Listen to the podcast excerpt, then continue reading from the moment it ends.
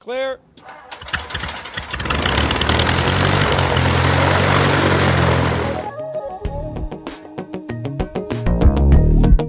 You're going to be hearing a little bit of background noise throughout the day, but it's just airplanes, so it's not it's, not really noise. Good background noise. That's yeah, right. this is Right. this is the best seat in the house. That's right. We got skywriters now. We got skywriters. We got now. skywriters now. it- does that say UCAP? I can't. It's got a runway in the front yard. And you're on site, Clearland. Turkey Central Ground, good afternoon, sir. Taxi via Foxtrot and Alpha.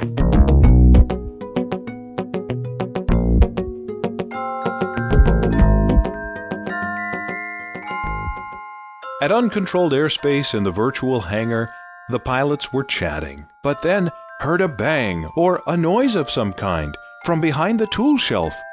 'Twas a man dressed in red, a quite jolly old elf. He opened his pack and he flashed them a look, and he rummaged around and he pulled out a book. The pilots all hoped there was something for them. They begged, Santa, look in your pack once again. Did you bring me a gadget? An avgas container?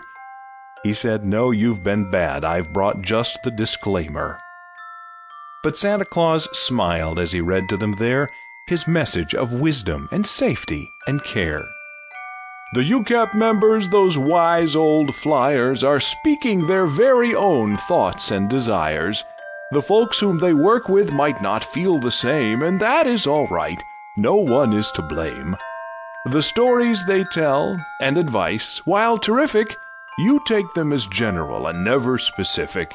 When you're in your plane and pilot in command, keep all of your training right there close at hand. Assess your own situation that day and fly your own airplane just like my sleigh. And they heard him exclaim as he flew out of sight, But you knew that already, so have a good flight. Ho, ho, ho, so these guys have a. So I, I guess I'm getting into the. Every week there's another radio control story. I just realized that. That's kind of a funny coincidence. Yeah. Um, yeah. But there is another radio control story. All right, there are these guys down in New York City uh, who attached a, uh, a video camera to their radio controlled uh, aircraft. In this case, not a helicopter, but a fixed wing RC plane, and took off from a park apparently next to the Brooklyn Bridge or something like that, some park along the river, and went flying around some places. You've seen this, right? Have you seen the video? yeah. Oh yeah. It's it's very cool. it's very cool video. All right, that part of it, and, and the technology is very cool, and the shots are very cool. And I'm watching this going, how are these guys not arrested instantaneously? I just don't understand why the security apparatus didn't lose its mind at this.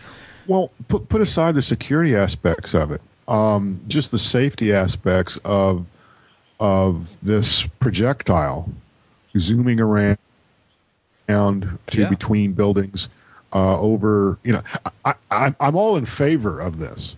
Don't misunderstand, but the the the, um, the world in which we live would not seem to want to allow this kind of thing. Right. Yeah, exactly. You know, and and there is a little bit of a safety issue with people on the ground and people, car, you know, I mean, they were like going around. They, they went flying straight at the Statue of Liberty. That's the one I'm watching. This one I'm going. Oh yeah, you know gosh. what, 20, 20 feet from from the Statue of Liberty at however many knots. Um, Yeah. again, I'm all in favor of us being able to do this. I'm all in favor of of of uh, mankind. Uh, You know, let's get let's get really you know maudlin here for a moment. Being able to do things like this for not just for entertainment purposes, but just because we ought to be able to do things like this. Yeah. Now, Um, Yeah. But I'm I'm just shocked that we still can do things like Well, and, and, and the, the folks that did it say they did not clear any of the flights through the authorities beforehand, but they did check local laws and regulations prior to departure. And looking at the altitude from which some of this shot makes me question whether they checked the FARs. well, yeah, there's there's some some interesting bird's eye view shots there, but you you, you have to factor in that the lens they were using was a fisheye, and uh, Uh, I mean, this is this is a city where a, a bunch of geese brought down an Airbus A320, right. And uh, so I'm thinking, as, as, as you appropriately labeled it, uh, projectile uh, cruising around the airspace at altitudes high enough to be over the tops of the buildings is high enough to be in the airways. Mhm. Uh, Yeah, that's, that's, not exactly a low density traffic area. Yeah, I wouldn't be so concerned about you know fixed wing traffic or Kennedy or anything like that, but a lot of helicopter traffic, a lot of seaplane traffic, you know, in that area. Now, to their credit, they said that they did this um, um, in the morning between seven and eight a.m., which is an excellent time to be doing this because there's not that much activity. Um, you know, hats off to them for pulling it off. Yeah. The Yeah. technology, uh, the videography, um, uh, the whole thing. Uh, um, it's. I wish we had more stuff like this, and I wish we had more, you know, uh, spirit to do things like this. Yeah. Now, in a uh, in a follow up story to this, or in a, uh, a kind of sidebar in the AvWeb report, it turns out that the uh, the authorities did tumble to this eventually, and in a in a sort of what I would consider rare example of common sense, um, we're more or less okay. At least according to the R- RC guys, the RC guys who refer to themselves as Team Black Sheep. All right, and they the this is a closing paragraph to an AvWeb story. It says Team Black Sheep spokesperson Trappy told the Daily Mail, which is a the, one of the uh, mainstream media outfits involved here, um, that the, the police and TSA eventually figured out where the aircraft was being controlled from and paid a visit. Now you would think it would really go bad from there, wouldn't you? But no. yeah, yeah, yeah. Your, but the your- story- your day is over. Yeah, you would think. But the story goes on to say uh, he said, uh, this is Trappy, Trappy said uh, they were more curious than confrontational. And in the video, they appear to ask him to demonstrate the aircraft. Quote, yeah, they want one. Yeah, they asked me. Well, there's a thought, isn't it? Um, they asked me what I was doing, and I told them I'd land and explain it to them. Uh, this is what Trappy told the newspaper. Um, after we got talking, I showed them how it all works, what I'm doing, and so on. Uh, he said he. Yeah, that that was in the Ars Technica article too. Yeah, was it? And uh, so, according to this account, um, the uh, the authorities, you know, were onto it, figured out where he was flying from, came by, and no arrests were involved. Which, I mean, I guess maybe that's refreshing in this day and age, huh? You know, there's, Well- there's hope. I don't know. I would. New- I I would say New York has a a more enlightened attitude about things like this than DC does. Yeah. Oh, okay. Well, plus, plus, you know, to their credit, none of Team Black Sheep was carrying any nail clippers. Well, this is this is important. They, you know, they might have been wearing bikini underwear, and and, and That's true. you know, They could have been nothing wearing- to the imagination. Therefore, you know, there's no need to to uh, come down on them. But there were no no no no nail clippers and no liquids over 3.4 ounces, so they were cool. Okay, David. We know we, we know you're still stinging from that whole encounter, aren't you? This, I'm never going to stop beating them up. I know. There's no reason to. No, I, I, I come back to I will relax my criticism of the TSA the day after I need a background check to rent a Ryder truck. End of discussion. Ding, Ding. ding, ding. Welcome, folks, to episode 216 of Uncontrolled Airspace, the General Aviation Podcast. We're recording. He uses that for a segue? I don't know. I thought, like, in 16 seconds earlier, we had a laugh, and I was going to go then, but then you guys just kept going. So uh, here we are. We're, we're going to go with what we've got. I'm working with, with what I have to work with here. Uh, we're recording this episode on Saturday morning, December 11th, 2010. And uh, joining me here in the virtual hangar are two of my good friends. Uh, Jeb Burnside is out there talking to us from somewhere near Sarasota, Florida. How you doing this morning, Jeb? I'm fine, trying to avoid yawning and stretching audibly, but uh, I, I'm, I'm good. It's very foggy here this morning. Yeah, Uh, apparently you've had some weather down there. Even I might well- consider it cold, huh? Well, we've, we've had some cold. I mean, I had to turn the heat on, and that's, you know, I'm sure a lot of people are like, you know, throwing stuff at their iPods right now. Um, but um, yeah, it was like uh, mid 30s here a couple of times uh, in the morning earlier this week. It's looking out the window at my thermometer now. It's 51 outside my home office At 9:30 Uh, in the morning. at 9:21 in the morning. Yep. Um, Time, and time to throw another here. alligator on the fire. There you go. There you go. Um, um, I had four deer out the side yard window uh, maybe 30 minutes ago or so. Um, and uh, it's another, you know, uh, beautiful day in, in FLA. Uh, but we're not doing any VFR here this morning, that's for sure. Mm-hmm. Yeah. And also here in the virtual hangar is Dave Higdon, who's talking to us from Wichita, Kansas. How you doing this morning, David?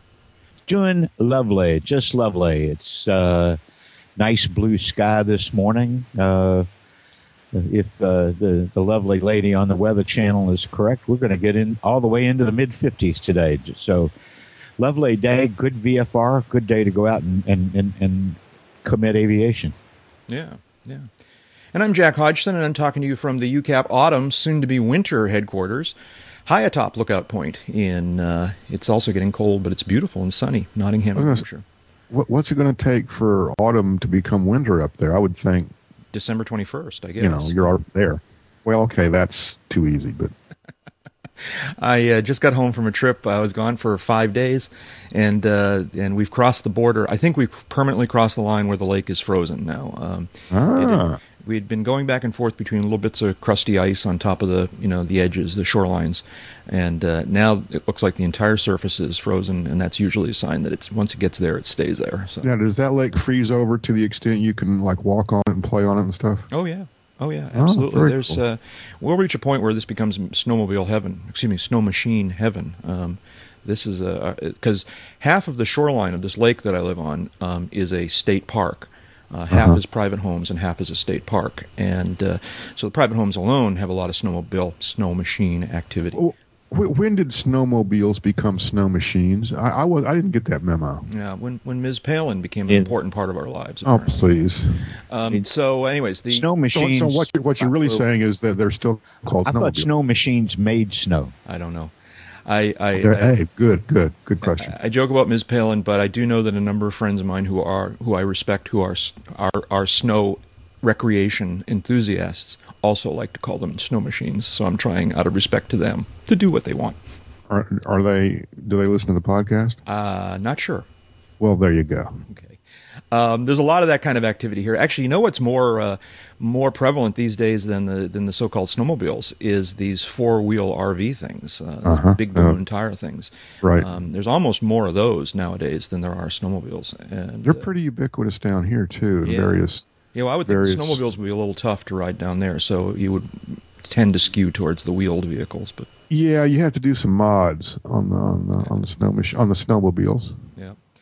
So I'm back from my latest trip. Let's see, where was I this time? Oh, I was in uh, Long Island, uh, New York, and uh, N- New Jersey, near just across from New York. And oh, did we lose David? We did. David, Are you there? when did we lose you? I'm sorry, I didn't even notice you were gone. About a minute ago, I got this weird screen and strange tone, and a new Skype screen came up. Said, "There's a problem with this call. Please stand by while we try to recover it." Oh my goodness. Well, Huh. see, that's just that's what you get for upgrading to the latest version of Skype. Anyways, uh, let's see now. What was I saying? Oh, I was saying that uh, I was in uh, New Jersey and uh, and uh, Long Island. Um, I, the- main reason I mentioned this is that we were talking about the guys where, where they flew these RC airplanes. Actually, we drove right through. I must have driven right over that park because we drove right along the uh, the uh, that approach end there of uh, the Brooklyn Bridge and got some great views of this of the city uh, across the river. And uh, so, uh, Well, that flying on frozen water stuff can be kind of fun. yeah. Oh, yeah. well, flying on frozen water. Now I'm prepared to take my so I, my uh, my uh, AR drone uh, RC quadricopter finally arrived uh, in shipping, and I've been flying it around here a little bit, and that's kind of fun. And uh, I tell you, it's, So that's like four blades. Four blades. This is we talked about this a couple weeks ago Yeah. in Las Vegas, and uh, And I've Uh, seen pictures. yeah, and uh, so I managed to crash. The best crash I've had so far. It was very impressive actually, because uh, I was flying it. Uh, my brother was over here and we were flying it, and we wanted to see how high in the air we could get it to go. So we we just went up, up, up, up, up, and and apparently I got so far up that I started to lose radio contact or something, and so it started to drift sideways, and uh, it drifted into some trees and uh, and at first it kind of bumped off the uh, branches, uh, but then it a branch got into the blades. All right, and apparently what happens is when the blades get a sudden stop, because the moment the blades hit something, all four blades stopped. All right, it just went into shutdown, and it obviously fell from a notable height, 30, 40 feet. And fortunately, there were other branches cushioning its descent. Um, and I'm just most I'm watching the thing coming down, thinking, please keep coming down. Don't get snagged on a branch. Keep coming, fall, fall, fall. You know, my brother's watching, going, oh my God, he's going to crash. It's going to be broken. And I'm going, keep falling, keep falling. And it did, made it all the way to the ground, and no harm done. Um, the little cover fell off, and we put it all back together and flew So- it again. Jack So- so- Hodgson RC pilot. Yeah, That's right. That's right. Is it We'll have to- really crashing? I have to get a video camera and send you to some metropolitan area. Uh, yeah, I know. I, I'm gonna have to learn how to fly it a little bit better than. than Jack, do you now. know any bail bondsmen in the D.C. area? That's right. You know, it's funny. Uh, s- s- I don't know. A year or so ago, some of my neighbors were playing with a uh, an RC airplane, um, and um, flew it into you know young kid, you know, uh, maybe second time with it, managed to fly it into a tree. Yeah. I, I they enlisted my help to come, you know, you know, help them get it out of the tree. We could not find the airplane. Uh-huh. It was it was battery powered, electric motor, all that kind of thing, and it was in the tree. We we could hear it. We could hit the you know the thing on the on the controller and, yeah. and make it buzz and make it do stuff. We could not see it. far as I know, they never did find it. You couldn't see it because you think it was just so high up in the tree. You think, or Well, yeah, I don't know what it was. The, the way that the way it got into the tree, the the, the structure of the tree. Um, we could not see this thing. It was white against a, a dark green tree. I don't know. It's, Uh-huh. it's like I kept joking and said, "You put a microphone up there and you're jerk, you're jerking my chain." yeah, I know this. Right? Yeah. there's no there's no airplane in this tree. Yeah. But uh, I don't. I never did find it. Well, As yeah, far as- similarly, one, one of my, my other brother um, and his son like to shoot off model rockets, and occasionally they'll lose one of those into the trees, and it's amazing how hard it is to find them. I mean, Yeah. it's just the you know it doesn't take very much. Even the ones that are brightly colored, it's hard to hard to locate them. So uh, Well, we, But- we also we also test missiles down here.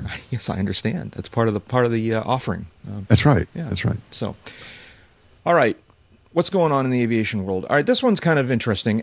so, um, it turns out that the FAA has lost track of the registrations of some large number of uh, American airplanes. Right? Oh my, that's shocking. I know. The Who horror. The horror.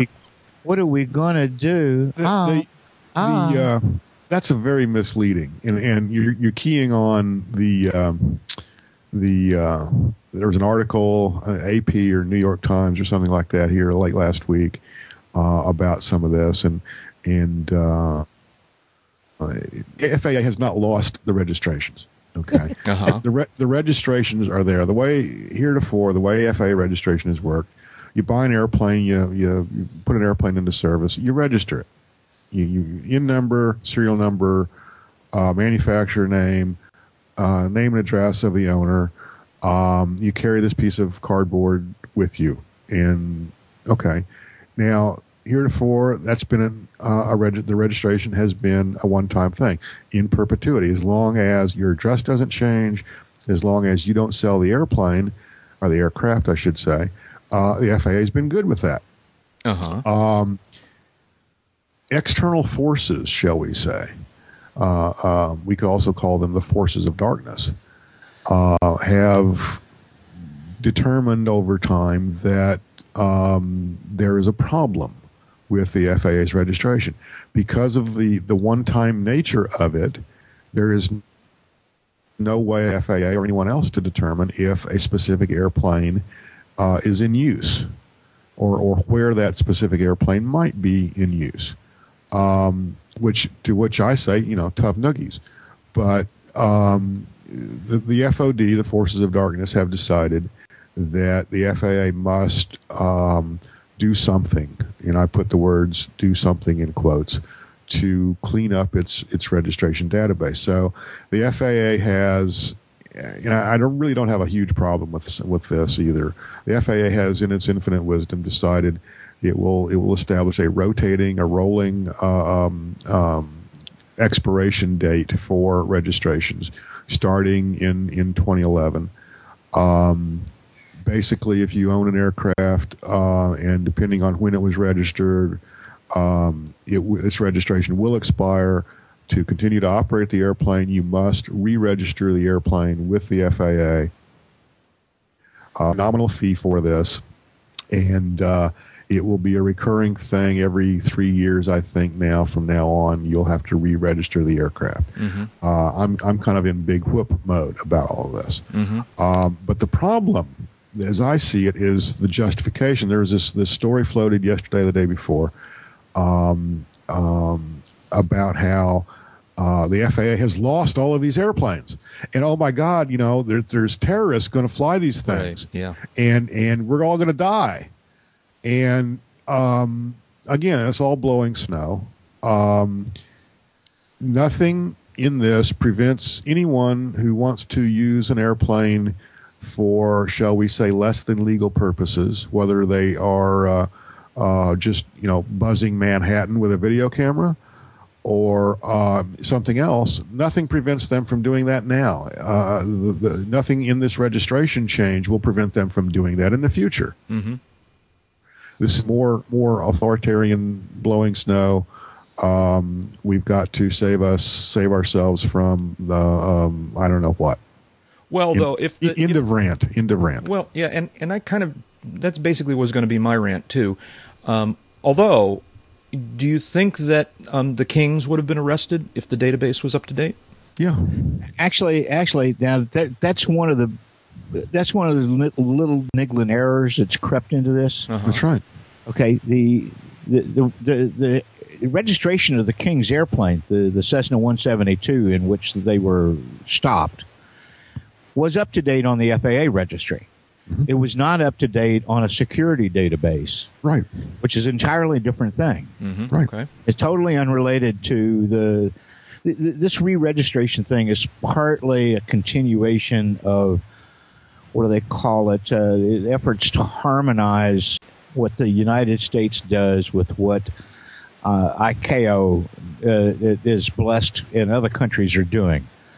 Uh, and ownership has become one of those things, and the transaction of airplanes, the movement of airplanes, has become a big thing uh, particularly in, in Africa and the Middle East, where people are stealing big things to carry things other than drugs that are even more dangerous, like weapons, and smuggling them into countries and so forth. So that's that's what that's what started this ball rolling. Uh, So the re- re-registration thing is a step on that path that was anticipated when the United States decided to, when the excuse me the FAA decided to sign on to harmonizing with international standards on registration and ownership records. Uh, and this has all sorts of of, of, of little subterranean issues that uh, are real and not like this bogus. Oh, it could help the terrorist buy an airplane. Well, crap, a terrorist can buy an airplane now. I mean, there, there's not a checklist on the form that uh, when you go to buy an airplane it says, uh, "Are you now, or have you ever been, or do you ever plan to be?" Blah blah blah, and they'd lie anyway. But I mean, that's that's You the whole thing about it. You think that's the Yeah, whole thing but- about it. This does we've got- nothing. yeah, all these airplanes on financial paperwork, Yeah. their registrations keyed to loans. Uh, the aircraft finance community is really kind of aghast on this because a lot of these airplanes are bought by leasing firms and then leased out to operators. And those lease terms last longer than three years. Then there's the loan, the airplanes that are securing loans directly uh, for their owners, and that complicates the paperwork there. Uh, You know, for folks like Jeb and me and Jack, who you know may own a GA airplane, this is a relatively simple, straightforward thing, and I'm kind of with Jeb on it. I, I'm not real tied up in knots over it. But for the larger airplanes, the more sophisticated, more expensive airplanes that are used in big financial traction, uh, uh, transactions to secure loan portfolios, to uh, operate leasing companies, uh, you know, they may be held, the paperwork may be held by somebody here in the United States, but it's leased to somebody overseas and registered there and the ownership and oh my God, this is going to get crazy for some of those folks, and it's going to be way more complicated than the twenty-two dollars worth of re-registration fee they got to send in every three. It's- And and going back to the, the, the John and Martha King thing, as I recall, that aircraft was leased from Cessna. Yeah, so you know we don't know how the registration was made out. It was probably made out in the name of Cessna Aircraft Company. But but one of y'all pointed out the exact uh, situation. There is this this third party law enforcement agency, DEA or or state police or, or whoever it was, their data Right. was not relative to um, whether that N number um, was correctly applied to a currently registered aircraft. Their information said it belonged to a stolen an aircraft stolen, you know, years earlier. Oh, uh, oh Cessna 150. Uh, No, not which even the right- 172 yeah. bears a small resemblance. Not even the same type of airplane. Okay. You know, they, they're both got three wheels. And, And and, and that's that's more engine. confusing than some officials are going to be able to handle right there off the top. Yeah, okay. They both have three wheels and a wing on top. And oh my God, well, they're all suspect then. But it was a great training exercise. That's right. That's right. That's what it was. A- absolutely. Well, that's why they brought their training wheels. Moving on. Um, in another bit of, well, I, I consider it foolishness. Maybe I should take it more seriously. Jeb, you and I were chatting about this last night a little bit. Um, this outfit uh, from Oregon has managed to get themselves a patent on online flight planning and are now starting to enforce it um, with Boy, some there's facts. some something fishy about this. Well, you know, and, and I kind of discount. Well, I don't know. In my head, I filter these out because we I hear these stories all the time in technology that Sure. someone's got a you know what I consider to be a bogus patent on something that shouldn't be patentable or.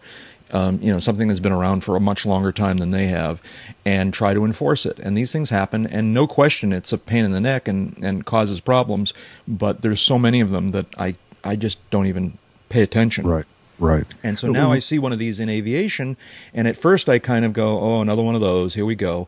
But uh, you know, you were telling me last night about the the an, uh, at least one effect of this that's uh, pretty serious. What, what's so? First of all, Jeb, uh, tell me what you know because you were telling me a little bit about this last night. Okay, What you all know right. about the nature of this patent and this outfit? Okay. Um, a company called Flight Prep, which um, has uh, an online um, flight planning uh, website, uh, applied for and just recently received a U.S. patent on the technology slash process of online flight planning. Uh, now, before um, our listeners start reaching for their their um, suicide pins, um, no, uh, the, the patent applies to online flight planning where uh, it's basically uh, server intensive. In other words, the calculations and charts are served from the server and, and, and displayed on the client. There is little to no calculation done on the, the client computer. Um, now, keep that in mind here. Um, flight prep for whatever reason, and we can debate, you know, the reasonableness and the, the sanity of the U.S. Patent Office um, probably the rest of this particular hour. Um, but they they managed to get this patent, and if you if you or I had a patent that that uh, um, we thought might be infringed upon, we we would probably try to enforce it. Um, earlier this week, AvWeb ran the story. Um, flight Prep apparently is going out and, and reaching out to various flight planning websites around the the web, um, saying, "Hey, you know, sorry to interrupt your day, guys. But we got this patent, and it appears you're infringing upon it. Um, we need to work something out." And one of the uh, sites to which they reached out was RunwayFinder.com, which is a fairly popular uh, site. Now, yesterday, um, the um, let me pull this link back up. Um, the uh, I guess um, know the founder of RunwayFinder.com, Dave Parsons, posted uh, a uh, blog, put up a blog post. Actually, this was on Thursday. Put up a blog post saying um, that RunwayFinder.com was going to go dark as of uh, noon Pacific time on Friday, December 10. Um, according to this particular blog post, Prep uh, was claiming damages of $3.2 million per month by the the um, uh, this supposed patent violation. Um, skip forward to uh, last night, yesterday afternoon, this morning. There's another. Uh, there's an update to this blog post, Oh, which yeah. uh, which Go says. Yep. a, pre- a preliminary verbal agreement has been reached. Assuming we can work out the details over the next few days, Runway Finder will remain online. Um, I will update this post as things progress. So what that tells me is that uh, you know some cooler heads have prevailed here, either at Flight Prep and or at Runway Finder, uh, and that site will remain up. I would presume that bodes well for other sites that that uh, Runway Finder finds uh, uh, potentially in violation of its patent, et cetera, et cetera. Um, I don't know how I feel about all this. Um, I, there are a number of po- very popular websites that potentially are impacted by this situation. Yeah. Uh, I would think among them is AOPA's current Abs- iteration of its flight planner. Yeah. Uh, again, this is a situation where uh, no charts reside on the client machine, but via the web and via a browser or, or maybe a, another application, um, these charts are and, and course lines and ca- calculations, etc., are computed on the on the server and transmitted down to the client and then displayed. Um, that's distinct and different from uh, standalone packages that might go out and get, say, current winds aloft data, and then download that data and perform the calculations on a personal computer, on a an iPad, on on something else, in, in a client situation. Um, so I don't know where all this is going to head. Optimistically, uh, flight prep will uh, um, uh, um, figure out some some way to coexist. Yeah. Pretty crazy. David, do you It know is anything it is pretty this? crazy. What's that, Jack? Do you have any uh, uh, other information about this whole situation that you can add? It's just a, Well, I, I talked to a friend of mine who's been through the patent process when this came up. It kind of flashed me back to when he acquired a patent for a reduction drive on a lightweight engine installed on an ultralight flying machine. oh yeah. now, that was a very specific patent. Yep. He acquired the patent uh, very clean with a lot less effort apparently than the uh, than the uh, uh, folks, uh, the flight prep folks, uh, uh, uh, encountered in their efforts to acquire their patent claim. Uh, and then the guy turned around and said, "You know, this is." Uh, this is uh, uh, for the good of the community. This is what ultralight aviation needs. Uh, I'm not going to enforce the patent. Everybody use it, please. Yeah. Yeah, yeah. And everybody did. And Yeah. it was good. And it benefited. And and uh, a lot of old farts like me remember uh, Chuck Slusarczyk, uh, our Chuck S, even more fondly for that than for his old muzzleloader. And, and that's saying something. Uh, but the. Uh, the, uh, the the nature of this has got in, in reading some of the history in the last couple of days. The nature of this makes me suspect that that the folks at the patent office may not have all been on the same page at the same time when this got approved. Well, th- Yeah, that's a that's yeah. an old story that's happening every week. Well, it, it gets better than that because, um, and I haven't. I've got a copy of the patent here on my machine, but I haven't. I haven't really dived into it. But in reading some of the uh, um, online commentary from from others who are a who a have read this and b have some some experience in in patent law, um, it appears that um, uh, Flight Prep applied for this patent in like 05, were initially denied, and there's a long legal trail leading to some of this. Plus, it somehow got backdated into 2001, uh, the application, I should say.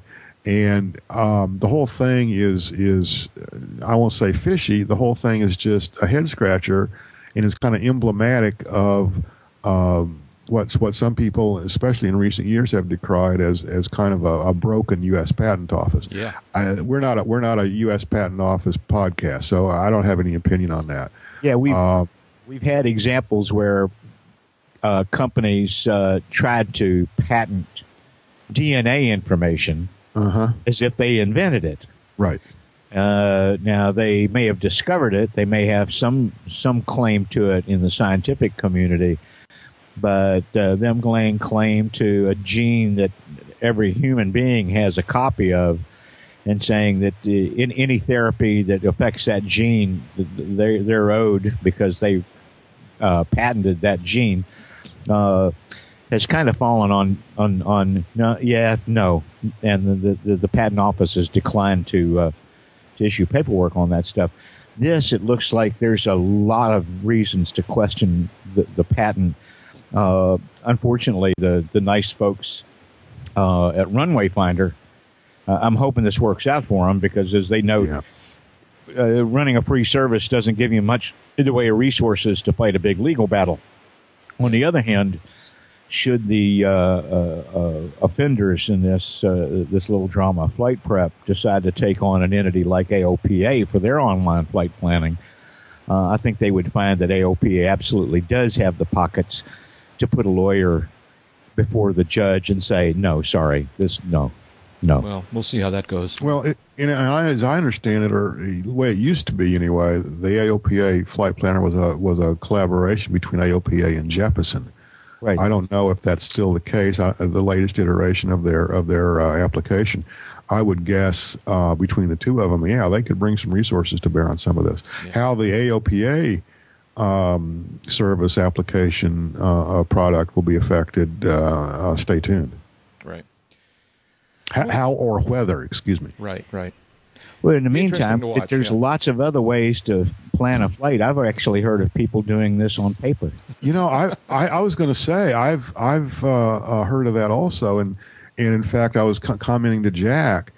Um, I w- I was doing online flight planning in 1983 Yeah. via CompuServe on a acoustic 300 baud modem and I- I- in a in a dumb a dumb term. I Well, remember seeing that only on demonstrated at AOPA. Yeah. Yeah, Yeah. yeah. Steve Fuller, I believe, was a, was the name of the guy who who engineered a lot of this stuff. Um, he was with a company called EMI, and had partnered with CompuServe to set up this this flight planning application from within CompuServe. And this was back in the days when uh, um, there, we're talking you know trash 80s and, and Heathkits and right. Sinclairs and, Just that- and stuff like that. Yeah. like you, Jeb, I want to read some of this patent information a little Yeah, more closely, yeah. but it sounds to me like the distinction between that and this is whether it's originally it was only text based and now it has a graphical element. Oh, I oh I agree. I'm just all I'm saying is that sounds to me on, like online, yeah, yeah. online flight planning has been out there a while, Right, and, you it's know, not and- simply online flight planning that they've got a patent on. It's online flight planning that involves graphical element. It's a delivery of Uh-huh. charts or something like that. But uh-huh. we need Well, to read it more carefully. Yeah, we need we need to you know dive into this. I, I would Yeah. I, I would quickly, and we will move on. That applications again, uh, and I'm thinking of ForeFlight, for example, that the, the charts reside on the client computer, Right. and the calculations are done on the client computer. Um, would not seem to be affected by this. Yeah, an odd distinction, but I, that's what I understand as well. Yeah. So, anyways, we'll come back to this someday in the future. Here's a weird story. Um, this is a uh, so the uh, this is from a story in AvWeb, uh, and it's uh, the, the summary that I'm reading is from AvWeb. Um, the Directorate General of Civil Aviation. That's what we need an organization that has a name like that in the United I, I will States. I will volunteer myself to be the Directorate, Directorate General. General. Um, this is in India. All right, uh, the Directorate General of Civil Aviation has recommended quote uh, appropriate action unquote against the crew of an Air India Express Boeing 737 after, and I won't read word for word here, but uh, after uh, a real, a real kind of amazing situation, uh, uh, the uh, I don't know. Let me see if I can summarize this and stop me if I'm going wrong here. All right. Um, they're flying along at altitude. Everything's hunky dory. The captain decides he needs to go to the bathroom, so he leaves the cockpit. This is routine, apparently. Um, Yeah, well, the yeah. There's no there's no bathroom in the cockpit. the, co- the co-pilot. Yeah. The co-pilot is not really flying the airplane; he's just kind of monitoring the airplane because the airplane's on autopilot. All right. Something happens that the air, the autopilot goes nuts, and or combined with the seat track unlocking on the co-pilot's seat. So he's sliding around. He can't get control. The airplane suddenly goes into a dive. It starts. The the pilot, meantime, is back in the main cabin. All right. He of course notices that something's wrong and is trying to get back into the cockpit, but he can't get into the cockpit because routinely the only way you can open this door is from the inside, and the co-pilot's busy freaking out. All right. So the pilot can't get back in. The airplane's going all for crazy. All right, everybody's like losing their minds here, and um, apparently, eventually, the captain gets back into the into the uh, cockpit, and they get everything back under control, and all is well. Except that now this, these guys are in trouble for quote panicking um, in uh, during flight, and so what a crazy story. I don't know. Um, you know, I learned how to fly in Cessna 150s and 152s, and one of the earliest things you learn in a 150 and 152 is that that seat track thing will become unlocked at the most inconvenient of times. Uh-huh. So be very, very careful. You know, to this day, I get in an airplane. All right, if I get in an air, small airplane, the first thing I do is wiggle the seat track. All right, to Yep. make sure it's really locked. All right, even if it's not 150, 152, I always wiggle the seat to make sure it's locked down in that track. Absolutely. I do that. I do that in my airplane every time I, I get in it. in- And, in- in uh, this guy- to Hell, I did that sitting down at the desk this morning, right, Yeah. right after I put on the seatbelt. yeah. So this co-pilot got a little freaked out when the seat the seat unlocked, and uh, um, Well, it says he adjusted the seat forward and inadvertently pushed the control column forward, Yeah. and Which he, he may have Tripped off overridden. the auto. yeah, that's, Right, that's he may have overridden the flight management system. okay. uh, in which case it's going to, you know, the flight management system, the autopilot, was probably holding the airplane at a trim attitude against a little bit of trim pressure because that seems to be the way these things are set up.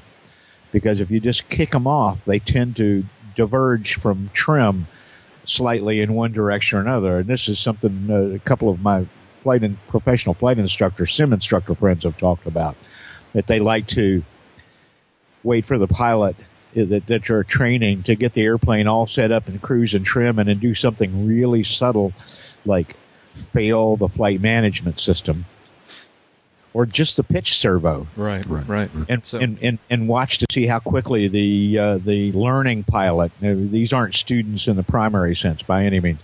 The learning pilot picks up on what the problem is because the, the simulator will immediately diverge slightly from trim in one direction or another usually down. And that's okay at you know flight level 370 as long as it's not a whole lot but boy if you start making the captain weightless while he's trying to take a leak that's going to affect his aim so, here, so this whole thing is just like a big mess, and I'm I'm somewhat sympathetic with just about everybody involved in this whole foofara. All right, here's the paragraph. Here's the phrase in this story that really caught my eye, though. All right, so um, the the captain's trying to get back in. The co-pilot can't open the door. Um, things are going crazy, and it says the captain used an emergency code to gain access to the cockpit. All right, and I'm going, whoa, wait a minute. I thought so. And I guess that makes sense. You know, when you stop and think about it, there should be a way in an emergency situation for the captain to get back on. You know, for example, yeah without going outside coming right. in the side Yeah. window But that I just it. My first thought was, oh my gosh, that's an incredible security hole. All right, if there's a way to Yeah. get into the cockpit, onto the flight deck from the main cabin, all right. Um, oops, I don't know. It just seems to me that caught my attention. Now maybe that's not a, such a big deal to other people, but that really caught my attention. Um, Yeah, I, I, I hear what you're saying, I and I kind of agree. I, I don't know what that security code is. Um, I would imagine or, it's just or, a- or I'd publish it, of course. Well, yeah, right. Uh, no.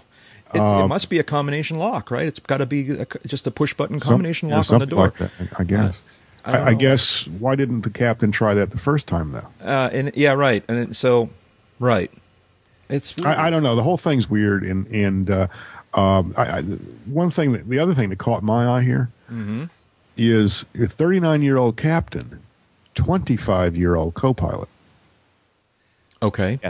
Which tells me the co-pilot really didn't have that much experience. Well, I mean that's kind of obvious, I think, isn't it? to and and It and could have been uh, flying for a decade. Who knows? But it, it- what, Oh, what yeah, you they don't don't know. know is that you got these two relatively young officers on the flight deck of this three seven eight hundred.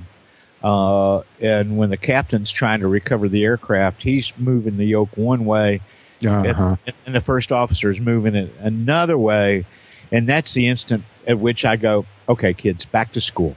Yes, Both of yes. you, back to school. Uh, and, and first officer, back to primary school. Mm-hmm. Yeah. Well, the, the other, the, the uh, final thing I would think, or that comes to mind on this, is uh, the scene from Airplane where everybody's assuming the crash positions. That, that's what I'm sure the cabin looked like. Okay. Yeah, like, yeah, And then, and then there's the guy that came into the lab to clean it up after the flight was over and going, when did it rain in here? all right. Jeb, are you ready to talk about your new technology purchase, or should we put this story off to another week? Um, but I, I, I you'd be kind of a, a, um, a preliminary entry in the in Okay. the, the lexicon here All right. in the storyline. Um, yeah, I got an iPad. Dun dun dun dun. Yeah. Uh, I, I have I've officially come over to the dark side. Uh, okay. Okay. Um, I am I am uh, You decided Uh, to back the best of it. I'm I'm edging into the EFB uh-huh. And, uh, uh, slowly but surely. now let Um, me let me confess. So you you managed to wrestle iTunes into submission. I understand. Oh. I, you know, and I've heard this from a number of different Windows friends that iTunes on Windows will sometimes give you trouble, and uh, there is a special there should be a special circle of hell for the team you know i, I use the word develop loosely yeah, uh, in this in this situation but the team that developed itunes for the windows platform um, basically um, had had the ipod for less than a day and i it for me um, You- I'm sorry, you I- broke up there. It did what? iTunes bricked my Yeah. brand new iPad for me. Yeah. Uh, I managed to successfully recover and yada yada yada. Um, but um, um, there there is just no excuse for some of that nonsense. And uh, uh, I, I don't consider myself an expert by any means, but I've been around these these machines since uh, the '80s and uh, tend to know what I'm doing. Um, iTunes, um, I would say, perhaps does not know what it's doing. Putting all that aside, uh, so I got this iPad, and mainly I got it um, um, to use in the cockpit. Um, longtime listeners will know um, I've, I've got a, a Samsung Q1 uh, Windows-based tablet computer um, that I use to display uh, approach plates, and that works fine. It's a little sluggish. It's a little quirky, mainly because I'm a cheapskate uh, and won't spring for a real good software. I was going to say it's just it, it's just picking up the traits of its owner. I was going to say, yeah, yeah. It's it's it's it's it's all it's all uh, uh, operator induced, but um, uh, decided to you know kind of embrace the horror here and, and, and move forward and, and get an iPad. I, I've downloaded and installed ForeFlight on it. Uh, I've got all the charts and everything from ForeFlight. I'm I'm still kind of playing around with this. Um, um, hopefully, uh, it will it will replace the Q1, and hopefully, I'll be able to go all electronic um, with my charting needs um, uh, and save a bunch of money in the process. I will still, you know, have the, the 530 in the panel and, and still have the updated databases for it, and I'll still have the Garmin uh, uh, 396 portable for, for XM weather. Um, the hot lick is going to be if and when uh, XM weather is somehow available for display on the iPad. Um, I would pay probably real money uh, to see that happen. Um, and those of you uh, who might be in position to develop something like that or find some hardware, I'd certainly be interested in it, uh, in hearing about it. But uh, this is kind of you know chapter one in, in, in what will be a continuing saga of Jeb's trials and tribulations with with doing electronic charting on the iPad in the cockpit. But now, and so but I but iTunes people, uh, uh, I'm sorry, you know you you folks really need to go back to school. Um, so yeah, it, it, as you said, this is still a new thing for you. You, you Yeah. have been on one flight since you've owned it. Um, Yes, I, I used it uh, a week or so ago. Actually, I think a week week ago today um, to um, um, retrieve the airplane from Georgia. Uh, worked fine. Um, I've got the um, actually the, the iPad I got is full boat. It's the 64 gig with with um, 3G. Um, so you know I'm, I'm at uh, I don't know whatever altitude it was, 9,500 feet, uh, zooming right along. Um, ForeFlight is keeping up. I'm looking at you know my little airplane symbol, zooming down the sectionals, zooming down the low charts. Um, it, it works. It works great uh, as far as I can tell. Um, the sun glare thing was not really an issue on this flight, uh, in part because of the direction in which I was headed uh, relative to the sun. I don't know how that's going to work out on a, on a bright sunny day here in Florida. Um, I've also got to figure out a way to mount uh, the device. I've got a um, a RAM uh, mount. If anybody's familiar with the RAM mounting systems, I've got a, a base uh, for that already installed in the airplane. I've got the mount for the iPad. Uh, I haven't set all that up, uh, all that stuff up yet. I'm going to try to do that over the weekend. Um, you know, it's it's an evolutionary thing, um, and and I'd be remiss if I didn't uh, uh, point out um, just to you know kind of toot a couple of horns here. our good friend and and buddy here, Dave Higdon um, recently uh, filed a story for an upcoming issue of Aviation Safety Magazine talking about uh, get your EFB, your, your electronic flight bag, uh, flight bag in the cockpit and uh, uh, live and learn. And uh, um, um, that's kind of the process through which I'm going right now is, is, you know, kind of studying this thing and getting to know it on the ground before I actually get it in the airplane and have to use it for real. Yeah.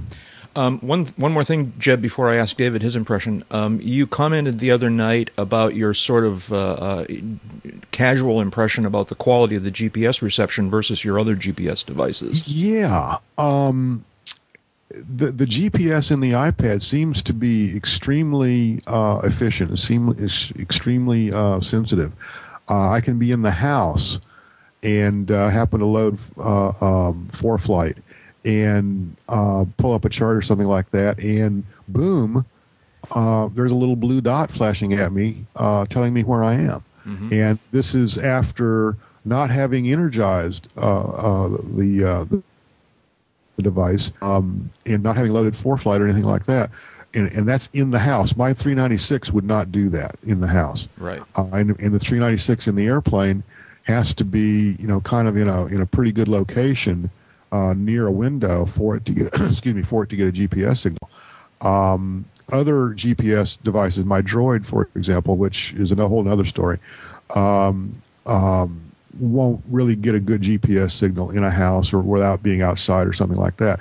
Uh, but but the ForeFlight on the i on the iPad or maybe just, just the iPad hardware itself, it will, and I find that um, very good, very good, uh, uh, very good thing uh, and very surprising. Yeah. Now, did you did you see a similar kind of uh, uh, when you were outside, like when you were flying? Um, the GPS was equally effective, responsive, quick. Um, because I have an explanation. I have a well. I, have, I, I, will. I will note that the uh, when inside the house, and I could go get it right now, but um, when inside the house, the GPS will tell me where I am uh, it might not give me the exact altitude, or it might have a right. fairly large uh, position error associated with it versus when I'm outside and have direct view of the sky. Right. Yes, way, that is that is true. The way the iPad and the iPhone work in terms of location technology is that it doesn't rely solely on the GPS. Right. It does um, rely on on Wi-Fi locations. Right. Yeah. And so I think one of the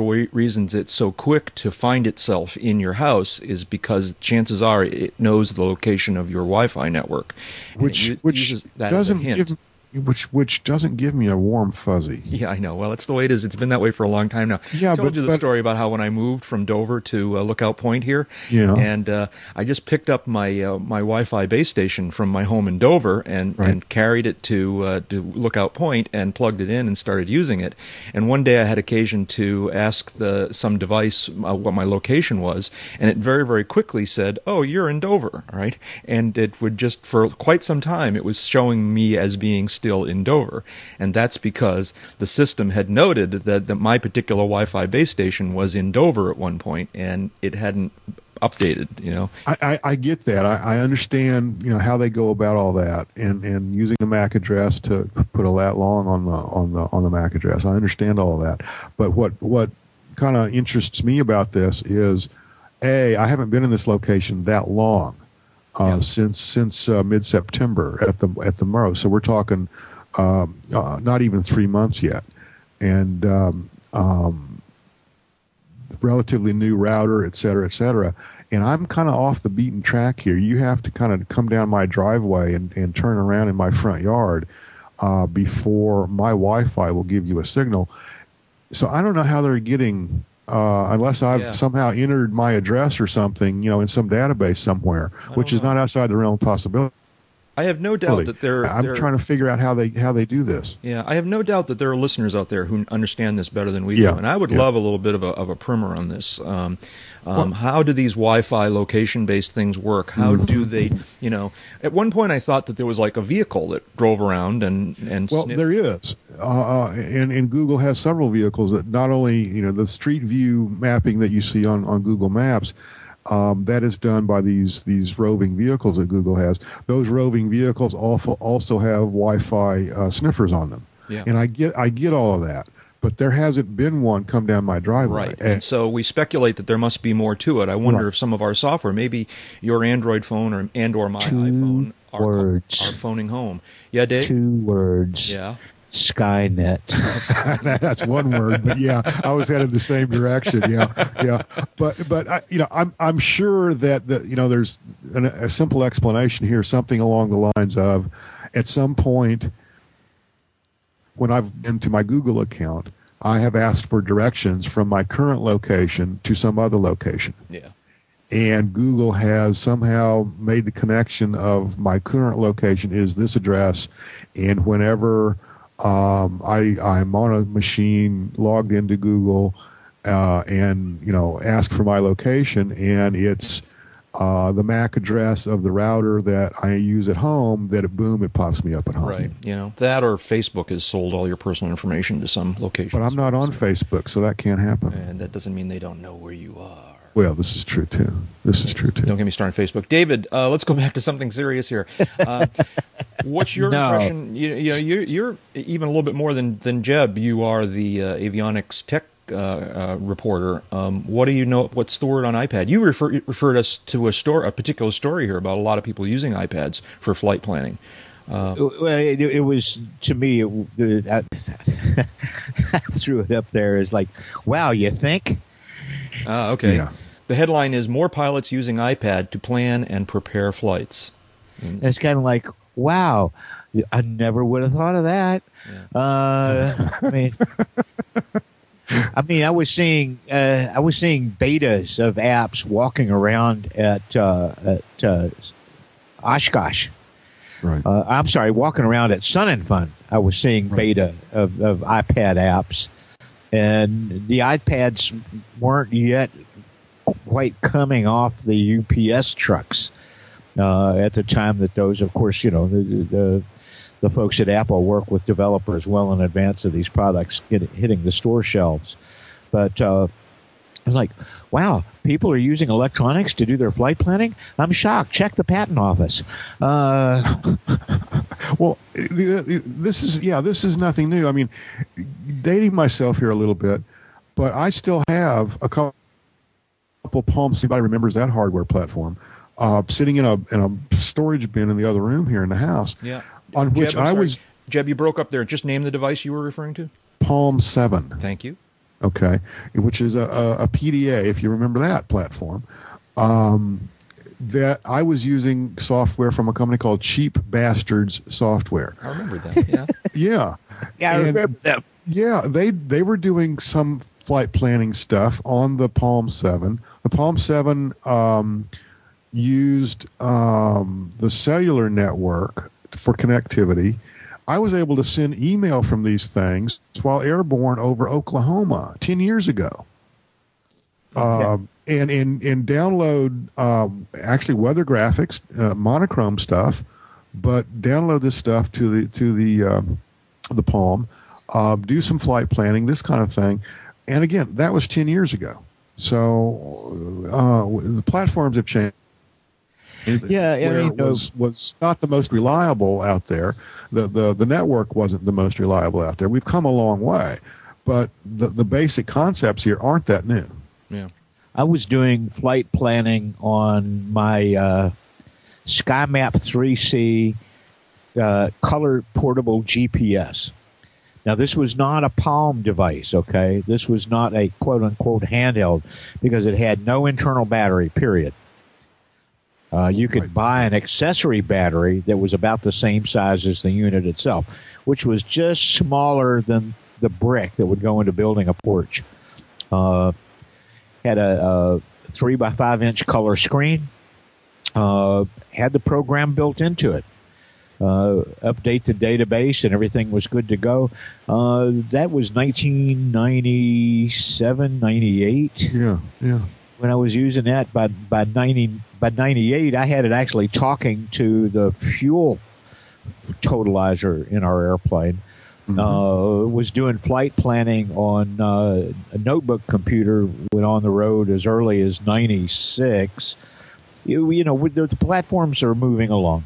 Now we have EFBs that not only let you do the flight planning, but store all the paper, you know, the facsimiles, if you will, of all the papers, the the the, the en routes, the the SIDS, the stars, the approach plates. That's thousands and thousands and thousands of pieces of paper that we used to have to carry around, and it, it can all come on these now. Wow, shock and amazement. Uh, the iPad's just the latest and not a very early comer to the party. Uh, Garmin's, you know, 696 has been in that uh, in that field for what two two and a half years. Uh, Honeywell's Aviator Ace has been in that. Uh, there've been a number of non dedicated hardware platforms running special software by different companies for around for years, uh, like Jeb stuff going back to, you know, well, not quite Methuselah. He was still working on hexadecimal, but you, you get the idea. And so when when one of these stories comes called- out, I, I kind of go, abacus. yeah, there we. How do you convert nautical miles into statute miles on an abacus? Well, you take the top three beads to the left and the bottom three beads. But it's like, wow, it's a new device. People are going to do things with it. Very cool. Why do you uh, think uh, they come up with new devices? Jeez. Another another story in the continuing saga of you know reporters who don't have a whole lot to do and, and or can't be bothered to really go out and find new, real news. Um, but just kind of sum this up. If anybody's interested in a couple of Palm Sevens and uh, with some accessories like cradles and stuff like that, hit me up because I got a deal for you. But you can't have my Model 100. I'm, I'm, I'm holding on to that for when the museums start to open up. Yeah. That's right. I have I have two storage lockers. I'm I'm embarrassed to admit I have two storage lockers where stuff is stashed right now, and each of them have a little corner that I call the museum, and it's just Uh-huh. the old computer gear that I can't bring myself to whatever you know. I've and- I've got uh, two or three laptops around here. I've got two or three CPUs. I've got CRT based monitors. Yeah. Uh, you know, just taking up space. I can't throw them away. It's it's there's, there's too they're too valuable to throw away. And one of these days, I keep saying I'm going to set up a Linux box or you know set up some kind of a server you know deal, and and I never get around to it. But Yeah. yeah, I've got three or four plastic bins full of stuff like this. Ca- You know, serial cables and and uh, you know 25 foot long parallel cables and, Oh, and yeah. things like this. And it's like, Ooh, whoa, parallel you know, cables. yeah. Ooh. all right, moving on here. Let's see. Um, I, I mean, you, you know, I, I I I started looking for my Walker and my cane when you started talking about acoustic couplers. Yeah. Uh-huh. Um, anyways, Uh-huh. let's see now. Uh, you, we, we are actually reaching the end of our allotted time, and we've only scratched the And surface on what- this what's, list. what's an acoustic coupling look like, and, and is that X rated? Yeah. It depends on with what you're coupling. All right. Um, Get I'm gonna. intimate with the handset. That's oh my. God! I'm gonna invite you guys. Cut it out. I'm gonna invite you guys to uh, look at the rest of the list for a couple seconds and pick out an item that you want to talk about. Um, I, this this piece on not too many people survive a plane crash is is yeah. So Okay. that's that's the money quote. Here, let me see if I can find it. Here, where'd it go?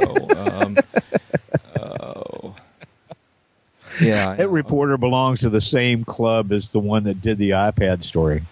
BaltimoreSun.com uh, is Do we want to go, go to the, the, the Clark County uh, terrorism story too? uh, sure. Oh, why not? Uh, Sure, yeah. That's that's Right. that's because that's going to be a, you know let's beat on Dave for a little while. Uh, Okay. Thing. So I, I don't you know I don't want to anyways, uh, let's see now. go there Ba- if it wants to. The Baltimore Sun, though, uh, has, a, has a story called "Plane Crashes into Roy Neighborhood." Pilot, um, it it says an, in awkward headline says pilot upgraded to serious condition. So the pilot survived. Uh, I don't know the whole story here. The the money quote is that uh, in describing the situation, one of the eyewitnesses um, said, uh, "That guy is lucky. Not too many people survive a plane crash." And uh, Jeb, you called our attention to this. Your reaction to that quote was what? what what did I say here? Golf Really? Tango Foxtrot Oscar. Not too many people survive a plane crash. Well, okay. Um, then define plane crash. Uh, define people. Um, Define not too many. Yeah, define not too many. Uh, maybe in his experience, uh, that's true. But if you know a simple um, um, cursory example of the NTSB's database and or its monthly summary of you know, what is it uh, various accidents that occur in, uh, for U.S. registered airplanes. There's a lot of accidents out there that people survive. Um, uh, some of them survive with no injuries. They actually physically get out and walk away, and the airplane cannot be flown again. Uh, that's Yeah. generally classified as an incident or an accident. Um, it is you know it's just you know some guy speaking off the cuff to some reporter and and uh, reporter writes it down and dutifully reports it but uh, um, come on I know, I know. Well, let me step back here and play the devil's advocate for a second here. Let's just step back from this as an aviation story and look at it as a journalism exercise. And you guys are both career journalists. How does a journalist decide? So this is a good juicy quote. On one level, I understand that the guy wanted to use this quote in the story because it's kind of a colorful, juicy quote. Those of us who know aviation a little bit better know that it's not a quote that has an awful lot of valuable content in it. Um, how, do, how does a journalist make that decision? Maybe that's a that's a whole other podcast. I don't know. well Well, it's the quick and dirty is uh, if if you're on deadline and you can't quantify that, uh, if if if it, you know, e- extracting myself from my aviation background for a moment, if I'm sitting on a copy desk and this comes through, and I look at that and I kind of go, really? Do we know that? Uh, if we can't affirm that somehow or quantify that somehow, let's not use that quote. Let's Right. just end it at, I told him he was one lucky guy and ended at that. right right Um, and then, you know, the, in the old days, without internet keyword searches, I would have probably called an FAA office and said, uh, do, do many people su- survive small airplane crashes? To which somebody would have said, oh, yeah, happens all the time, or, well, you really need to call the NTSB or the Flight Safety Foundation. Or, um, well, I'm sorry. and, and you're and you're calling me Methuselah Yeah. All right, so this is just mainstream media not getting it, or it's actually not not mainstream media not getting aviation. This is bad journalism, is what you're saying. It- I'm it's saying just- it's rushed. sloppy. It's, it's, it's yeah. It's it's just it's just sloppy. You know, he, the guy, the, the reporter writes down the full quote, and he's probably not even thinking. He he, he just goes ahead, types it up, and runs it, and he's filled out his his his word uh, um, quota for the day, uh, and that's okay, fine. But but that statement is is prima facie false. Okay, and, And- it's just a, it's a statement by a witness. So it doesn't add up to a hill of beans. The witness is un, uneducated or unknowledgeable about such matters, um, but it's it's kind of sort of indicative of of what we see elsewhere. We've seen it uh, earlier today in talking about other stories. Um, it's just indicative of what we see in the media, um, and it's not related to aviation. Yeah. Okay. No. Um, It's not, it's not restricted to aviation. Let me let me rephrase that. Well, and, and it's gotten worse in some ways with the advent of internet journalism, uh, the cable media, the 24 hour news cycle. Uh, I, I really feel for my friends that are still in, in, in, in newspaper newsrooms because you used to be you filed your story by whatever your section deadline was. You know, if it was going on front page of the A section, that was the latest deadline of the day. Uh, but that's all you had to do. You had to make that deadline for that section. If I was working on three stories for three different sections, I worked the earliest deadline first and the rest accordingly. Now you're on deadline every fracking minute of the day. Yeah, yeah. You know, it's Well, who can get this on the web first, and we'll we'll fix it on the web later. I can't tell you how many times I've heard that. Let's just Yeah. get it on the web, and we'll fix it. We'll fix any problems later. Yeah. And that that, that, first. that would have never gotten out of news. journalism 101. Yeah. now, Jeb, this other story um, you were alluding to earlier. What what sort of mischief has David been up to in Clark County? Well, it's all his fault. Okay, You're going to explain Because- this to me. What, what's the story, and why is it David's fault? And I'm totally prepared to accept that it's David's fault. Okay, yeah. let, let me let me find this. Um, okay, there it is, yeah. Um, there's a there's an article, fairly large and and uh, uh, fairly large article here, and it's in the Louisville, Kentucky Courier Journal. Yeah. Yeah. The headline is "Small airports may get added in security next year," Okay. and um, this got picked up. Uh, I don't know if it got picked up beyond the Courier Journal or not, but it's certainly a Oh, local yes, it did. Yeah, yeah. Um, so basically, um, um, imagine this for your next. This is the lead graph. Imagine this for your next flight: checking in without having a stranger rummage through your luggage, walking onto the tarmac, and that's a word I can't stand anyway. Walking onto the tarmac without a body search, and not worrying that you somehow ended up on a no-fly list. The next graph reads, that's exactly the situation at more than 2,800 small landing fields across the country where, even after the September 11, 2001 terrorist attacks, security measures are minimal, despite a steady buzz of business jets and recreational airplanes. Well, yeah, Okay. Um, this, is, this is the USA Today story all over again. this is USA Today dumbed down even further and and and written up for local news consumption by in the Louisville Courier Journal. Um, this is a story that uh, is is kind of keyed to some noises starting to come back out of TSA again.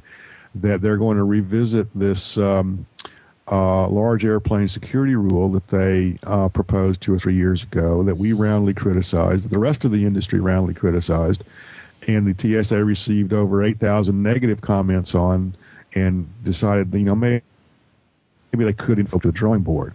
Um, now TSA is saying, you know, we're going to revisit this. We're going to come out with a new rule. We've listened to your comments. We're going to do this. We're going to do that. And this is just another, you know, softening of the um, uh, the resistance uh, against such a rule um, by going out to the general media and saying, "Lordy, Lordy, these towers are going to kill us all. Come, come, help us, save us, please." Well, you guys may have missed the story about the uh, Cessna 150 that crashed into a cemetery in Europe. So far, they've recovered 312 bodies. They're saying it's the worst disaster in aviation history. Yeah. Okay.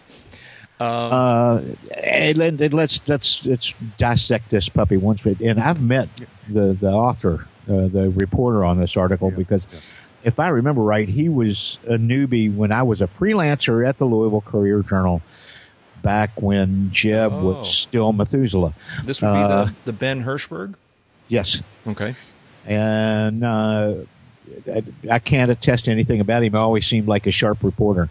Uh, but I can tell you that my sources, uh, and I just finished a story for a publication exactly about this topic, about the TSA's pending proposal, what we've been through, what did happen, what didn't happen, how we dodged a bullet with all those, you know, those 8,000 comments in, in, in the public meetings that it was a public meetings where the TSA people kind of went, "Can we get out of here on a back door, please?" Uh, the headline on this story, the headline on this story, according to the people who have been talking to me this past week, is totally wrong. End of story. It is. They are not going to be setting up more airport security measures in their next security proposal. Uh, the buzzword for the next TSA proposal for general aviation, uh, the buzzword is the Trusted Pilot Program. Oh yeah. They're not, they're, they're not going to focus on airports. They're going to focus on clearing pilots. big trouble now. Yeah. Go ahead. Well, yeah, it, it, yeah, it, it, I, th- I thought it was hilarious too. The Trusted Pilots program, they're going to where the large aircraft security program that got shot down in 09, and I mean shot down, machine gun fire, air to air missiles, ground air missiles, the, the community just lit it up. Right. Um, that kicked in for aircraft weighing over 12,500 pounds, which is an FAA defined mark between FAR 23 and FAR 25 airplanes. And in the TSA's early years was where they decided to create a program for securing and clearing charter pilots and charter flights, the 12 so-called 12.5 program. Uh, the next program that they want to propose, the weight limit's going to be way higher than 12.5. Uh, they're throwing out a bunch of the silly crap like you have to vet your passengers against a watch list, even if it's your grandmother, your mother, your wife. Okay, you're saying they're throwing that out. They're throwing that out. Okay. They're throwing out the uh, requirement that for heavier aircraft up around 90,000 and up, the occasional, we may have to put an air marshal on board with you. And if you have to throw somebody off to accommodate the air marshal, so be it. And you've got to carry them at your expense. And that's, That's going away out. too. All right, yeah. That's going away too. Uh, Well, this sounds good so far. the What- what's- banned what's items list, the airline bans. I- Well, we can distill what the original last uh, large aircraft security program down to this: airline security for heavier GA airplanes. Right. That that's it in a nutshell, in a sentence. All the stuff that we dislike: passenger things. vetting. Uh, luggage vetting, uh, banned items list. A pilot wasn't going to be able to bring on his own nail clippers because he might hijack himself at at, at pin knife two- point. Two real That's quick all Yeah. out. Jeb, go ahead. Yeah, two two real quick things. The sidebar that goes with this story on the Louisville uh, Courier Journal site says proposed TSA rules and basically reiterates uh, some of the bullet points from the LASP rule that has died uh, an ignoble ignoble death. Um, so the, the sidebar is inaccurate to begin with. Yeah. S- second thing is is while I'm not doubting the veracity of what Dave says, um, uh, relative to what the TSA might be coming out with with respect to a new rule, um, they haven't come out with a new rule yet, or a new proposed rule, I should say, and uh, we kind of need to take a wait and see attitude here. Um, um, let's put it this way: I think that the TSA hasn't been the most trustworthy, honest, or um, um, uh, Good, good faith player. good thank you uh, uh, over the the last few years on these various topics. So I wouldn't I wouldn't want to you know bring it break out the punch bowl quite yet on on what they might do in the future. Yeah. All right. Well, the, the trusted pilot program that we're hearing uh, quite a bit Which- about. Which is just laughable on its face because if you don't trust your pilot, who are you going to trust? Well, that's that that's the inside chuckle. Yeah. Uh, but the acknowledgement of that idea, that very simple idea, uh, is considered uh, a, a, a groundbreaking epiphany by a lot of the people in the GA community in, in their view of TSA. Well- the idea that the TSA is coming around to if you can't trust the pilot, you, you're screwed. So they're going to set a higher weight late, weight limit for their proposal to kick in. And they want to create, and this is what everybody's got questions about. They want to create some kind of program that identifies and vets the pilots of those aircraft. Right. And then after that, everything's up to them. Let me see if I understand this, though. Jeb and I start out being cynical about this, as we've been for some time now. But, David, it sounds to me like you're cautiously optimistic about the future of, of this whole thing. Well, if if what we're being told and if what's in circulation, and, and this is and this is a you know a far from a done deal yet, uh, and I'll tell you why in a second. But if all this stuff was to hold, this would be a far more reasonable and acceptable to the community solution for uh, easing the worries of the people who think everything from uh, you know a, a light sport airplane up to Airbus A380 is equally threatening.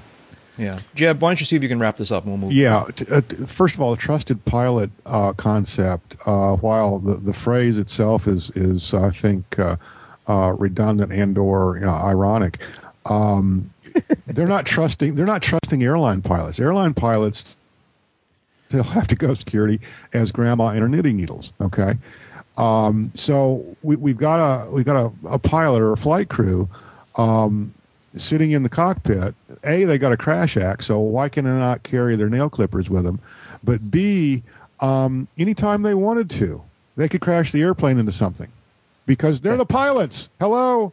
Okay. Well, and air, airline pilots and charter pilots flying over 12,500 have for a long time had to be background checked. I, I understand that. And they, I they, that. you know, they get fingerprinted and all that crap. Sure. What No everybody's problem, no problem. questioning now is so what constitutes a trusted pilot and how do you identify them? and make this program work. And we're a Right long way from with- knowing that. Right there with you. I would simply point out that, of course, background checks are quote infallible, aren't they? Unquote. Right. Um, so all I mean, all, that- all that- the people that attacked us right. on 911 would have passed most of the background check. Exactly, exactly. I So- guess the, the, the final point here is is that the, the general aviation community um, is is going to roll over and accept some of this, accept this trusted pilot, accept all of these background checks, and accept uh, you know some of this other stuff. Um, at, at this particular point in time, uh, I think we need a strong reality check on our own. Um, this is again uh, stuff that has no relevance to current operations.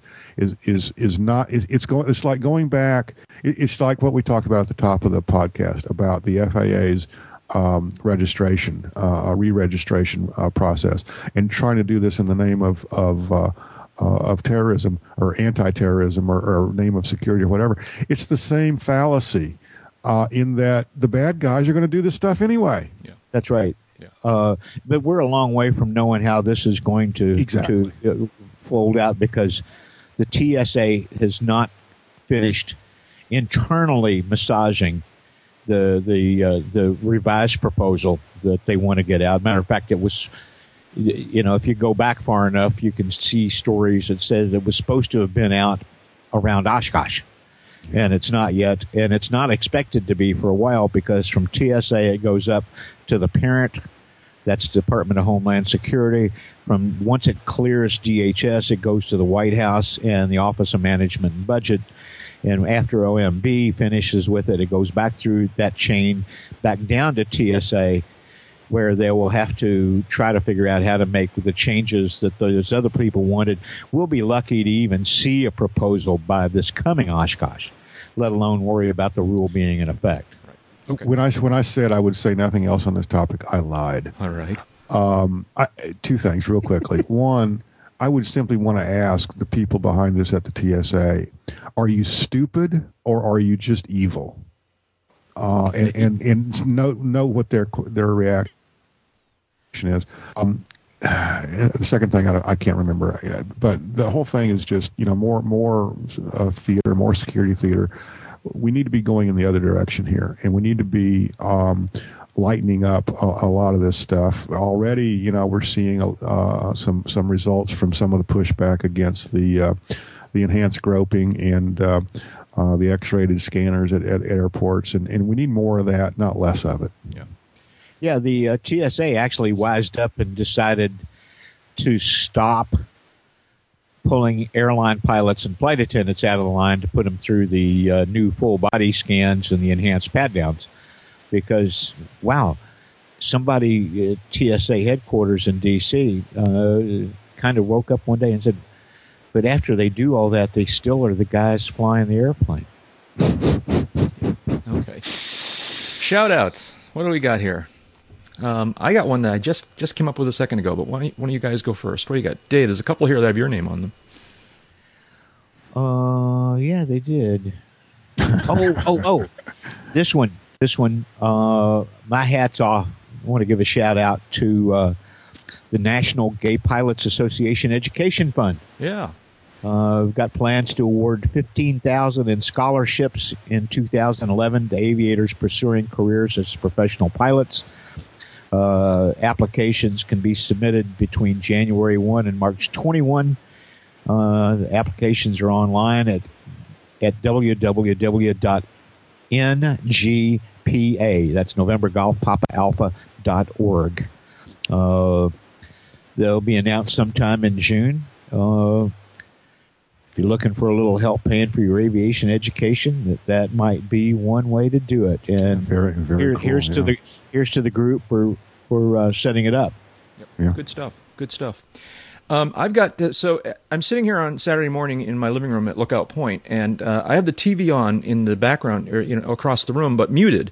I just happened to notice um, a commercial on the it's on the Discovery Channel. Uh, watching, by the way, Swamp Loggers, which is a, a show that I've just become addicted to, and it, and by the way, is PR genius. But that's an We, we have to we have to have a serious conversation. Yeah. Anyways, um, so maybe this is old news, but uh, I, I just happened to notice a commercial uh, on Discovery Channel for a, a show that's going to premiere in January called Flying Wild Alaska. Maybe this is old news. Have you guys heard of this before?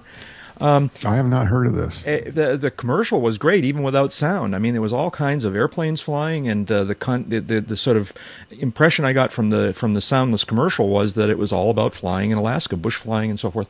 I quickly uh, looked at found the Discovery uh, web uh, uh, press release here, and it says Flying Wild Alaska premieres January 5 uh, at 9 p.m. Flying Wild Alaska follows the unconventional Tweedo or Twedo family that rules Alaska's most dangerous Skies, operating their family run airline, ERA or ERA Alaska. They battle unforgiving Alaska weather and terrain to transport life's necessities to one of the most remote and extreme regions of America. So this is this is ice pilots for uh, north uh, for U.S. consumption. Uh, maybe that's what it is, huh? It's inspired by ice pilots. Yeah, um, and yeah. Uh, that's cool. ERA is is a major operator up there. Yeah. I have flown on ERA helicopters uh, a couple of times. Uh, back a long time ago, there was a boat wreck up there that I got sent. Ah, yes, right. Um, well, it's the, the, the commercial. Yeah, the commercials looked great. I, I just going, whoa, that's that looks because it was a, looked like a lot of you know the ice pilots they were focusing on like the DC threes and the and the larger iron, and the commercial I saw just now had a lot more like 182s, 172s, cool. smaller bush yeah, kind of things. You, you, boy, Alaska has got more airplanes per people than any other state in the union. I think. Yeah. So any other location on Earth. I'm going to check this out. Uh, uh, Flying Wild Alaska. January and I found 5. my other two shout outs whenever you're ready. I am ready. Go ahead, David. Uh, first off, here's something that those of us with airplanes or access to airplanes can do called the uh, Veterans Airlift Command. Uh, using private airplanes to transport uh, wounded military members when they get back in the States from their service help get them home, help get them to treatment. Uh, think of it as kind of a specialized angel flight operation uh, devoted to uh, uh our wounded warriors. Uh, that's at uh, veteransairlift.org. The other one is more generic and personal. Susan Sheets, way to go, lady. Yeah. What'd she do? what happened? She soloed a couple of weeks ago, flying out of Manassas, and did her solo cross country. Outstanding. So she is on her way. Susan is a, a an old good friend who uh, helped found and for 20 years successfully operated and managed the National Aircraft Resale Association. Uh, very sharp, very sharp woman, uh, good Washington connections, and uh, heard a bunch of us keep saying over and over again, you know, Susan, if you're going to be in this business, you really could do yourself a favor by getting a license, learning to fly. So she's been working on it uh, and making more progress now that she is uh, without uh, uh a job.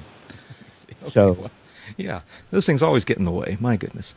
Uh, yeah, I, I, one one real quick one, um, and this goes back to uh, something we talked about several episodes ago.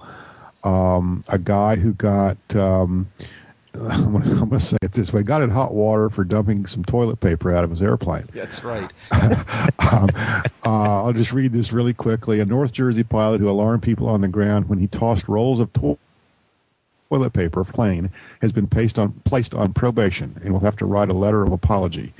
60 um, year old Warren Saunders of Westwood entered into the plea agreement Monday with the Bergen County Prosecutor's Office. Um, not so much a shout out to the to the pilot, uh, but for uh, the judge and the prosecutor for having, um, you know, not so much a sense of humor, but a sense of proportion. Yeah. Yeah. Uh, and and uh, understanding that we all make mistakes, and this one is probably way down on the list. Uh, the mistake was really just not, you know, prepping the people on the ground that this was going to happen, uh, and, and, nothing really illegal here. Um, um, nothing unsafe, uh, nothing uh, uh, insecure about any of this. It was just a prank, just kind of a joke, and it got a little bit out of hand because he didn't notify anybody on the ground it was going to happen beforehand. So, you know, kind of a hats off to um, to the legal establishment uh, up there for having uh, again some sense of Yeah, I agree. Common sense, common sense did seem to prevail Yeah, there more yeah. than than you might have expected, and that's a good thing. Although the story is is silent on the subject of what happened to his pilot's license, whether um, there might have been any enforcement in that area. Do you? There's there's no prohibition in the FARs. There's you know there's careless and reckless always, but there's no prohibition in the FARs about dropping stuff out of airplanes. The the only the only thing the, the FARs say about dropping things out of airplanes is you don't endanger persons or property. Right. And Yeah. Toilet paper, soggy or not, uh, is isn't rare, is rarely going to endanger anybody. Yeah. I want to make a quick shout out to uh, our friends, colleagues, uh, uh, co-passionate folks in the aero, aeronautics world. I don't know how to characterize it exactly. Um, call it GA Extreme here. The SpaceX Corporation Yeah, yeah. um, this past week uh, successfully launched, sent into orbit, and then recovered um, the first commercial spacecraft, the first non-government supported or non-government designed, I guess, because there was government money supporting it a little bit. But uh, um, SpaceX is a, uh, an organization um, that's uh, founded by a, a, a technology guy named Elon Musk. He's also the guy that's behind one of the more successful or notorious electric car programs. Um, the uh, forget what it's called now, but uh, it's the famous sports car, uh, uh, electric car that's uh, they're in development. And he's also got SpaceX, uh, which he is the CEO of, and he and his team um, did uh, reached a really great milestone this past week. And uh, uh, hats off to them. Uh, congratulations, go for it. Um, let's see now. I think that's about it. Um, One one real quick thing here. Yeah, Just, go ahead. We can we can we can talk about this down the road, or or, or not at all for that matter. Um, but um, uh, later this month, uh, it will be 65 years since the Beech Bonanza first flew. It was 1947. That That's Beech correct. Bonanza, Beech Bonanza first flew. It was in December of uh, 1947. how did that first one handle, Jeb? the uh, I, I, yeah, I still got you know I've still got the logbook entry. Um, That's right, yeah. But the the kind of the the the, the punchline here that I would want to emphasize is that that was 42 years and five days after the Wright brothers first flew. Ah, so that So we- moment was it- closer to the Wright brothers than we are to it. Yeah, in, in, in 42 years, we went from barely staying aloft to one of the more timeless uh, designs ever. And, you know, of course, the DC 3 and, and the B 17 and, and a lot of other aircraft predated uh, uh, the, the Bonanza. And, and, and as far as classics are concerned, probably uh, the Bonanza doesn't hold a candle to those but and I'm not really singling out the Bonanza or anything like that, but it's just is to me it's always uh, uh, very uh, breathtaking to to think about the advancements that we've made in in such a short period of time, and and in fact that were made a long long time ago in a, in a much shorter period of time uh, between that first flight at Kitty Hawk and uh, you know say the DC three or or uh, uh, just you know the all metal airplane generally. It, it's just quite sobering sometimes to think about that. Mm-hmm. Yeah, yeah. I'll And, shut up. You know, the the the uh, the testament to the the strength and, and innovation of that very first Model 35 Bonanza is the is the existence of 2011 G36 Bonanzas still coming off the line at uh, at, at Hawker Beechcraft That's right. and it was my good fortune to fly in 1948. They, they, they, 47 was the first year they started delivering. I, I, I got to fly 48 solo to and from Oshkosh one year, and and what a treat! Uh, I mean, boy, small engine, very lightweight airplane uh, back in 1948. Uh, and just cooked right along on 205 horsepower, about 145 knots. Mm-hmm. Yeah, and I, I, I said 1947. That's when they were first started to be delivered. It was 65 years ago, 1945 for, for was the first flight. Yeah. Right, right. Anyways, thank you, boys. Uh, Jeb Burnside is a uh, avi- is a freelance aviation journalist, currently serving as the editor in chief of Aviation Safety Magazine. Jeb, where can people find you on the internet? Uh, jeburnside.com, aviationsafetymagazine.com, dot com, um, avweb.com occasionally, uh, aea.net occasionally. And Dave Higdon, an aviation photographer, also an aviation journalist and the U.S. editor for London's World Aircraft Sales magazine. David, where can people find you on the internet? oh, avbuyer.com, uh, like Jeb, AEA.net. That's a pretty regular appearance. Uh, aviationsafetymagazine.com occasionally. And there's a couple of proprietary publications that go with associations that I show up in from time to time. But you'd have to pay them money to see those. So. And I'm Jack Hodgson. I'm a private pilot, a freelance writer, and a new media producer. You can learn more about me at jackhodgson.com and aroundthefield.net. Thanks to Jeff Ward for creating our show notes. Thanks to uh, Mike Morgan and Royce Earl and to the many other listeners who have created the UCAS disclaimer clips and the other audio tidbits that we sneak in from sneak in from time to time. We're also very grateful for the financial support we receive from our listeners. For information on how you can make a donation to this podcast, see the Uncontrolled Airspace homepage and the box in the right-hand column labeled Tip Jar. It doesn't need to be very much, just 10 or $15 over the span of a year is a big help.